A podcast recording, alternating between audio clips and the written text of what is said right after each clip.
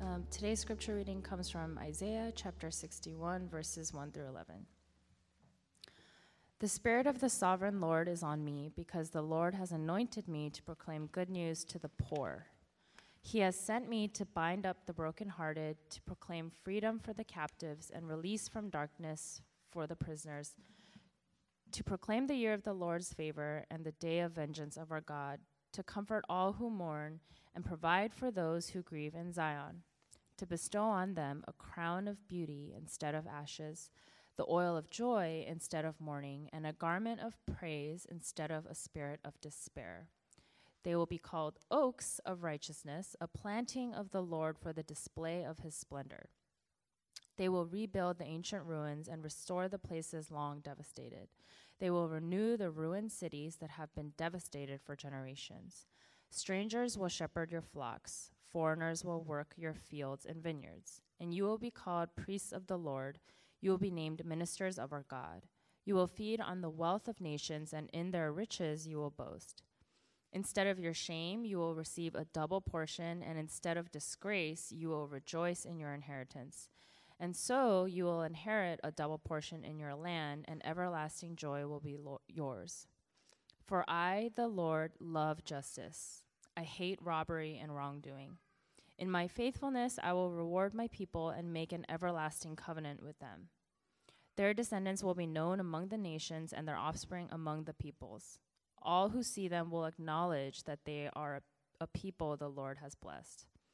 I delight greatly in the Lord. My soul rejoices in my God, for he has clothed me with garments of salvation and arrayed me in a robe of his righteousness, as a bridegroom adorns his head like a priest, and as a bride adorns herself with her jewels. For as the soil makes the sprout come up, and a garden causes seeds to grow, so the sovereign Lord will make righteousness and praise spring up before all nations. This is the word of the Lord. Father, help us now as we approach your word. We pray that we will hear your voice. For Christ's sake, amen. Isaiah 61 is a passage of scripture that is often read in churches during the season of Advent. This was written by the prophet Isaiah. He's a man that was born in the 8th century BC. And this is a chapter of the Bible that foretells the work that's to be done by the Messiah, by the, the anointed Savior King that God promised He would send into the world. So, this is talking about the work of the Messiah.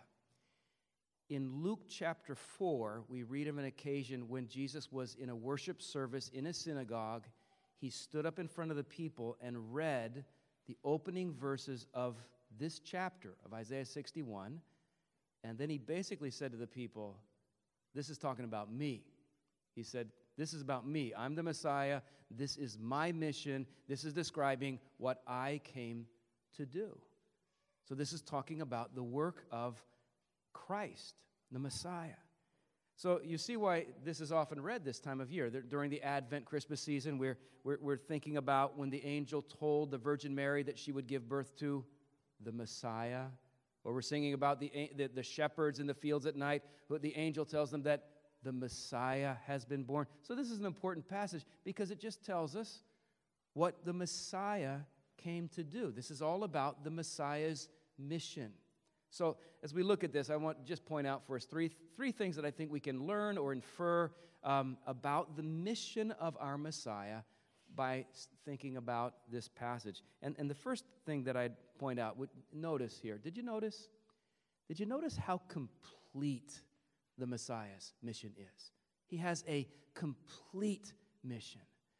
Um, sometimes when I was uh, when I was a kid, sometimes my mom would tell me to clean up my room, and maybe I would pick up my toys, but I wouldn't make my bed, right? Or I'd make my bed, but I wouldn't hang up my clothes. In other words, I, I, I didn't do a complete job, right?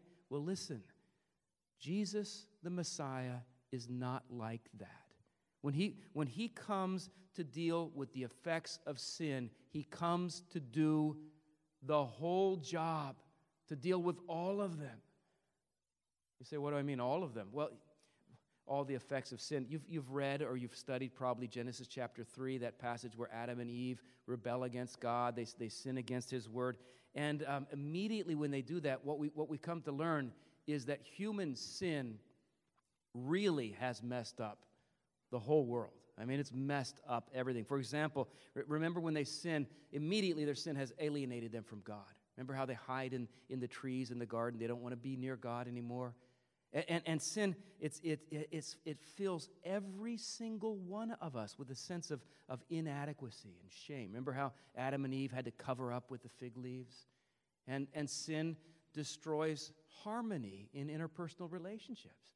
You remember how Adam and Eve, who had been so in love with each other, suddenly after they sin, they start blaming each other, turning on each other. Harmony is gone. In fact, some people have suggested that all conflict and all war and all abuse and all violence and all oppression in this world are the result of human sin. It, it, it's really messed things up. And do you remember in that story, Genesis 3, when God comes to Adam and he explains to him that now because they've sinned, he says, now um, working the soil is going to be very, very difficult. It's going to be really hard to keep everyone fed from that point on. And, and he talks about how, you know, from dust you are to dust you'll return, how now every, everyone's body is going to grow old and get sick and wear out and die. So you would say that human sin has brought what into the world? It's brought poverty it brought hunger, it brought disease, it brought hardship. So you see what I mean? human sin, we, it has really messed up everything. Isaiah 61 tells us that the Messiah's the Messiah's mission is to fix all of that. It, it's, a, it's just complete mission. I love the one line from the, the Christmas carol, Joy to the World. Don't you love this line? Isaac Watts wrote this. It says, He, the Messiah, He comes to make His blessings flow as far as the curse is found.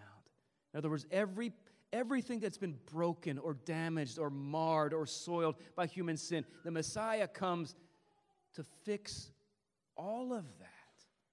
What a complete mission. Now, here, here's why this is important for us to notice because we, we, especially in, in our day, we tend to have kind of a reductionistic view of the work of Jesus. We tend to think that the only reason Jesus came was to get us into heaven, right? Give us a hall pass so we get out of hell, give us a ticket so we get into heaven. That all he cares about is saving our souls. Now, don't misunderstand me. Jesus, Jesus, said, that, Jesus said that heaven and hell are real that everyone in the world will spend eternity in one of those two places. And he, and he did come to satisfy the wrath of God in behalf of all those who trust in him so that they never go to hell, so that they go to the kingdom of heaven. We, we don't want to forget that. But don't reduce his mission to merely saving our souls. I mean, the picture Isaiah gives us is, is this, this full orbed mission of the Messiah. He comes to do all, for example, in verse 1, if you just look at that one verse, we see that the Messiah will come to deal with what? With poverty. He comes to bring good news for the poor. And, and, and, he, and he will come to, to comfort people who are broken inside, those who are depressed, those who are discouraged. He comes to bind up the brokenhearted. And he comes to help those who are oppressed, right? He says, freedom for the captives and for those who've been failed by the judicial system. He says he comes to release prisoners from darkness, to set people free. So the Messiah is concerned with more than just saving our souls. Again, in verse 4 and 5, we talk about how sin, sin has um, brought interpersonal conflict and anger and division to the world. In verse 4 and 5, you see the Messiah coming and, and, and, and making a world in which human community flourishes. Where, where it's restored. You, you read here in verse 4 and 5 of ancient ruins being rebuilt, and places that are devastated being restored, and, and immigrants being welcomed into society and offered jobs just like everyone else. It says, Strangers will shepherd your flocks, foreigners will work your fields. So you see what I mean? He comes to make his blessing flow everywhere. Every, everything touched by sin, as far as the curse is found, his, his, the Messiah's mission is nothing more, nothing less than just fix the world. So, believer in Christ, let me ask you a question. Aren't you glad we have that kind of Savior? I mean, does it just make you happy to think that this is our Savior? That, for example, that we have a Savior who really cares about poverty know, listen, last, last year, 10% of the students in the New York City public school system spent at least some portion of the scholastic year living in a condition of homelessness. Right? 10%. There's over a million students in, in, in our school system. So that means, listen, over 100,000 children in New York City were homeless at some point last year. Christian, aren't you so glad that if, imagine if a, Imagine if a, a, an unbelieving friend of yours quoted those statistics to you and then said, So, can you tell me, what does your Jesus think about that? Aren't you glad that you don't have to say to her, Well, he doesn't really care about stuff like that? He just wants to get people to heaven. He doesn't care if kids are homeless. Aren't you glad we don't have to say that? We have a Savior who really cares, really loves each one of those children. Um, this here talks about prisoners being set free. And listen, You've heard the national discussion on, listen, across the political spectrum right now, everyone agrees we have a serious problem. The highest rate of incarceration in the world, over 2 million people behind bars. Believer, aren't you glad? We have a Savior who cares about every one of those incarcerated people. Every man, every woman, every young person who's locked up in America today, Jesus knows them and cares about them. Does this just make you happy to have a Savior like that? Now, some of you, maybe you have a grumpy un- uncle who would right now say, but yeah, but most of those people are guilty. Okay. But, believer, aren't you glad we have a Savior who still cares about us, even if we've done something wrong? I don't know where I would be if we didn't have that kind of Savior. And you read here in Isaiah that he he cares about those really secret hurts and shame deep inside. He really wants to heal that. This chapter says that the Messiah will, verse 1, bind up the brokenhearted. Are you brokenhearted? It says, verse 7, that those, those who are just covered with shame, he will give them everlasting joy. Listen, maybe you are feeling really broken or discouraged or depressed today. Aren't you glad that you have a Savior who cares about healing you deep inside? So his mission, it's don't just limit this to getting people saved, right? No, listen, we have a bigger Savior than that. His, the Messiah's mission is this complete, full orbed, earth reaching plan of God to restore everything. One author named Michael D. Williams wrote this The goal of redemption is nothing less than the restoration of the entire cosmos. The scope of redemption is cosmic. Through Christ, God determined to reconcile all things to himself. So, first thing we learned about the Messiah's mission is that it is complete. Second thing we can infer from this chapter is that his mission is incomplete. Here's what I mean you look at the world around you, you can't help but reach the conclusion that at this moment in time, everything described here in Isaiah chapter 61 has not yet been done. There's a lot of things here that haven't yet been done. For example, uh, Isaiah 61 promises that God will give prosperity to his redeemed people. None of his redeemed ones will live in poverty or want or hunger. Uh, end of verse 6 says, You will feed on the wealth of the nations. Really? You know, the nation of Uganda is 84% Christian. It is a much more of a Christian nation than the United States is. And yet, the average Ugandan lives on less than $2 a day. And thousands and thousands of people in this world who love Jesus just as much or more than we do, they're, they're worried about getting enough calories in, into their children's bodies today so they can survive. That's, that's good news for the poor. Or, or, or, or, what about how Isaiah 61 promises that through the Messiah, God will put an end to all oppression? Beginning of verse 8 I, the Lord, love justice. I hate robbery and wrongdoing. Yet there are 40 nations in the world today where Christians are being directly persecuted for their faith. There are Christian leaders, men and women, right now behind bars because they love Jesus. It's justice. Or, or, you know, there's this promise that the Messiah comes, verse 2, to comfort all who mourn, to provide for those who grieve in Zion, to bestow on them a crown of beauty instead of ashes, the oil of joy instead of mourning, a garment of praise instead of a spirit of despair. The Messiah takes sorrow away and gives people joy. Does that always happen? You know, one of the, the great English language hymn writers in the 1700s is a, is a, uh, a, a hymnist named William Cowper. William Cowper came to faith in Christ in a mental institution where he had been sent after attempting suicide. He, you know, he's in this moment of despair. He comes to faith in Christ. He, he, he gives his life to Jesus, walks out of that mental institution, and spent the rest of his life continually struggling with debilitating chronic depression. It never went away. That's the oil of joy.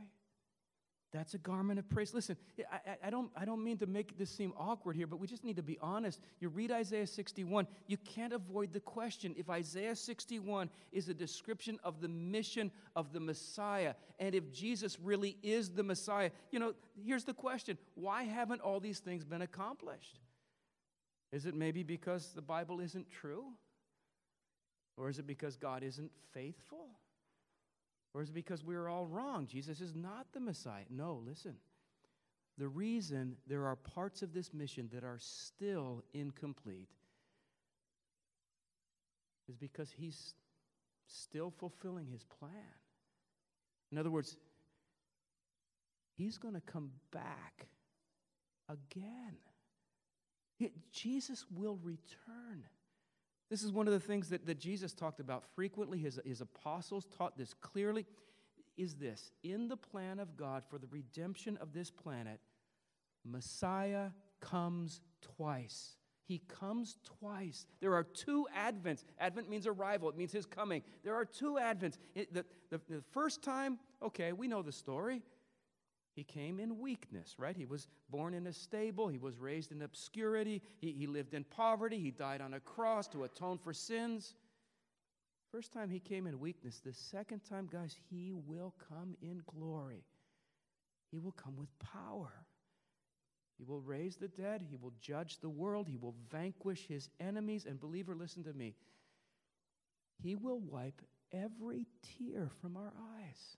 Every tear. Hebrews 9, verse 28 says, Christ was sacrificed once to take away the sins of many, and he will appear a second time, not to bear sin, he already did that, not to bear sin, but to bring salvation to those who are waiting for him. He will come again, and then he will get the job done. If you've read the, what is it, Lion, Witch, and the Wardrobe, um, you know, the land of Narnia. It's under a curse, deep freeze. It's the land where it's always winter, but it's never Christmas, right? But do you remember there were, there were a handful of creatures in Narnia that believed? They believed the promise that one day Aslan, the lion, the Christ figure in the book, that he would come. And so, who was it that said this? Was it Mr. Beaver who said this? Wrong will be right when Aslan comes in sight at the sound of his roar, sorrows will be no more. When he bares his teeth, winter will meet its death. When he shakes his mane, we shall have spring again. Jesus will come someday. It'll be spring again. He comes to make his blessings flow as far as the curse and found. He, here's the point though, he will come again. You know, um, don't you hate this? Retailers this time of year, they always they always get me so nervous. They keep announcing how many shopping days are left till Christmas. You know, it's 20 days, 15, 10. I'm like, no, no, please. Uh, you know, you, the, because of uh, horror of horrors, the last thing you want to do is wake up on December 25th and you don't have something for your sister-in-law. You know, that would be the end of the world. You'd be ready for Christmas. Well, Jesus would tell us listen, there's something more important to be ready for than that. He said, Be ready for my return. I am coming again. The day when he comes back will be, listen, let's just be clear. It'll be a day of deep remorse and sorrow for many, many people. Anyone who's neglected Jesus or for, for, for, forsaken him, turned their back on him, It's hard, it's hard to imagine. It's just hard to imagine the beginning of sorrow at that moment that will never end. But for those who've trusted him, guys, the Bible just kind of, it, you, you read the words of the apostles, they're just kind of grappling for words. They, they say we can't even describe, we can't even envision the joy we will have. So I think the question this suggests we ought to ask is are you, are you ready for his return? here's what I mean. Are, are you a Christian? Are you a real Christian? Have you, have you, um, have you turned from your sins? Are you trusting Jesus? Just resting on Him for your salvation and following Him by faith? If so, you're ready. You're ready. So his, his mission is, is complete. It's just to, to fix everything, and yet it's still incomplete, right? Because he hasn't come back again. So, three things about his mission it's complete, it's incomplete. And one more thing the Messiah's mission is costly.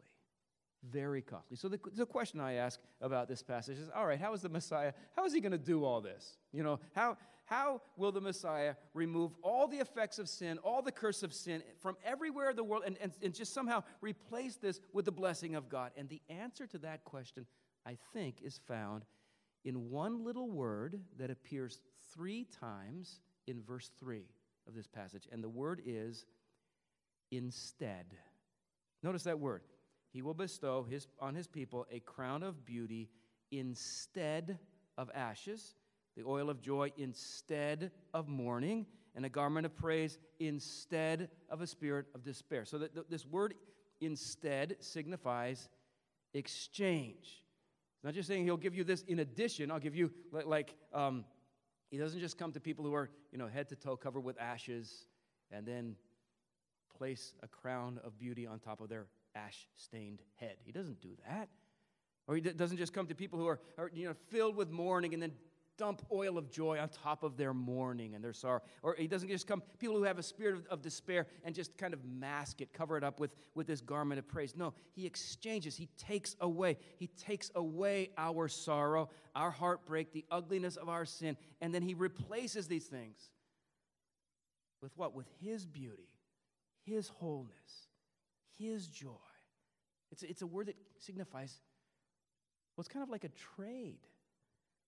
When my kids were little, they, um, they used to collect Pokemon cards. Some of you are probably big time collectors here, I'm sure. They, they, they, they, they wanted to get the whole set of cards, so they would often trade with their friends. They would say, you know, I'll, I'll give you my I'll give you my Squirtle for your Charmander, right? Or I'll give you my Pikachu for your Jigglypuff. Oh, let's trade. Uh, you can have what's mine, I'll take what's yours. That's what, that's what exchanging is, that's what trading is. Guys, listen. That's what Jesus did for those who trust him. That's what he did for us on the cross. It's just this trade. He said, Listen, I'll tell you what, I will, I will give you my beauty, you give me your shame. All right, your shame is mine, my beauty is yours. Or he says, You know what, you, you, you give me your sorrow, and I'll give you my joy. Let's make it, we'll trade, all right? Let's trade. Or he says this I'll take the guilt of all your sin. Trade you. Take the guilt of all your sin. You can have my righteousness. Trade you. Let's trade. If you, if you hear that, you would say, that's not a very good trade. You're not thinking, Messiah. That's not a very good trade. It's going to it's gonna cost you everything. It's going to cost us nothing. Why, why are you doing this? You know what he says? because I've come to do my Father's will, and my Father loves you, and I love you. And I've come to make my blessings flow into every crevice where the curse has soaked into your life. Let's trade. It's a costly mission for him, right? Isaiah, a few chapters before this, he talked about that. Isaiah 53, again, describing the work of the Messiah, says this Surely he took up our pain and bore our suffering, yet we considered him punished by God, stricken by him, and afflicted. But he was pierced for our transgressions, he was crushed for our iniquities. The punishment that brought us peace was on him, and by his wounds we are healed. So his this complete mission that he will finish one day to fix everything cost him everything. And, believer, He did this for you. So I think you ought to be very encouraged by that. If, you, if, you've, if you've come to trust Christ, listen to me. The fact that He was willing to do this for you, this ought to just, will you let this encourage you today? You realize how dearly He loves you. You, you realize that, what does it say in, in Philippians 1, verse 6? He who be, we can be confident of this. He who began a good work in you will carry it on to completion. He doesn't start the job and then leave it off half done. He's given everything for you, believer. Just let that encourage you how much He loves you. And for those, maybe you're not a believer, I think you ought to be encouraged by this too.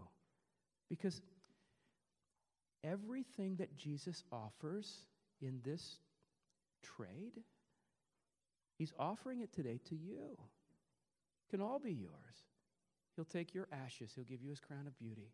He'll, he'll, he'll, he'll take uh, your sorrow. He'll give you his joy, oil of joy. He'll take, he'll take all your sin right now. Deal is on the table. He'll give all of his righteousness to you. And all you have to do is just, I guess, just say yes, right? Want that. I hope that will encourage you to respond with faith. So, this is our Messiah, the one that we sing about this time of year. Think about him lying there in a little manger. Think about that, rejoice in that, but realize he, oh man, he came to do a lot more than just lie in the manger, didn't he? He came to fix the world, he came to heal our hearts, he came to make all things new. Let's pray together.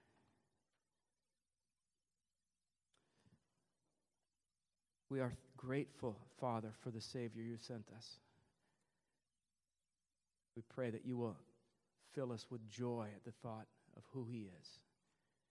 We pray that you will give us grace to respond to the gift of Jesus with faith in Jesus, and that we will live to your glory. In Christ's name, amen.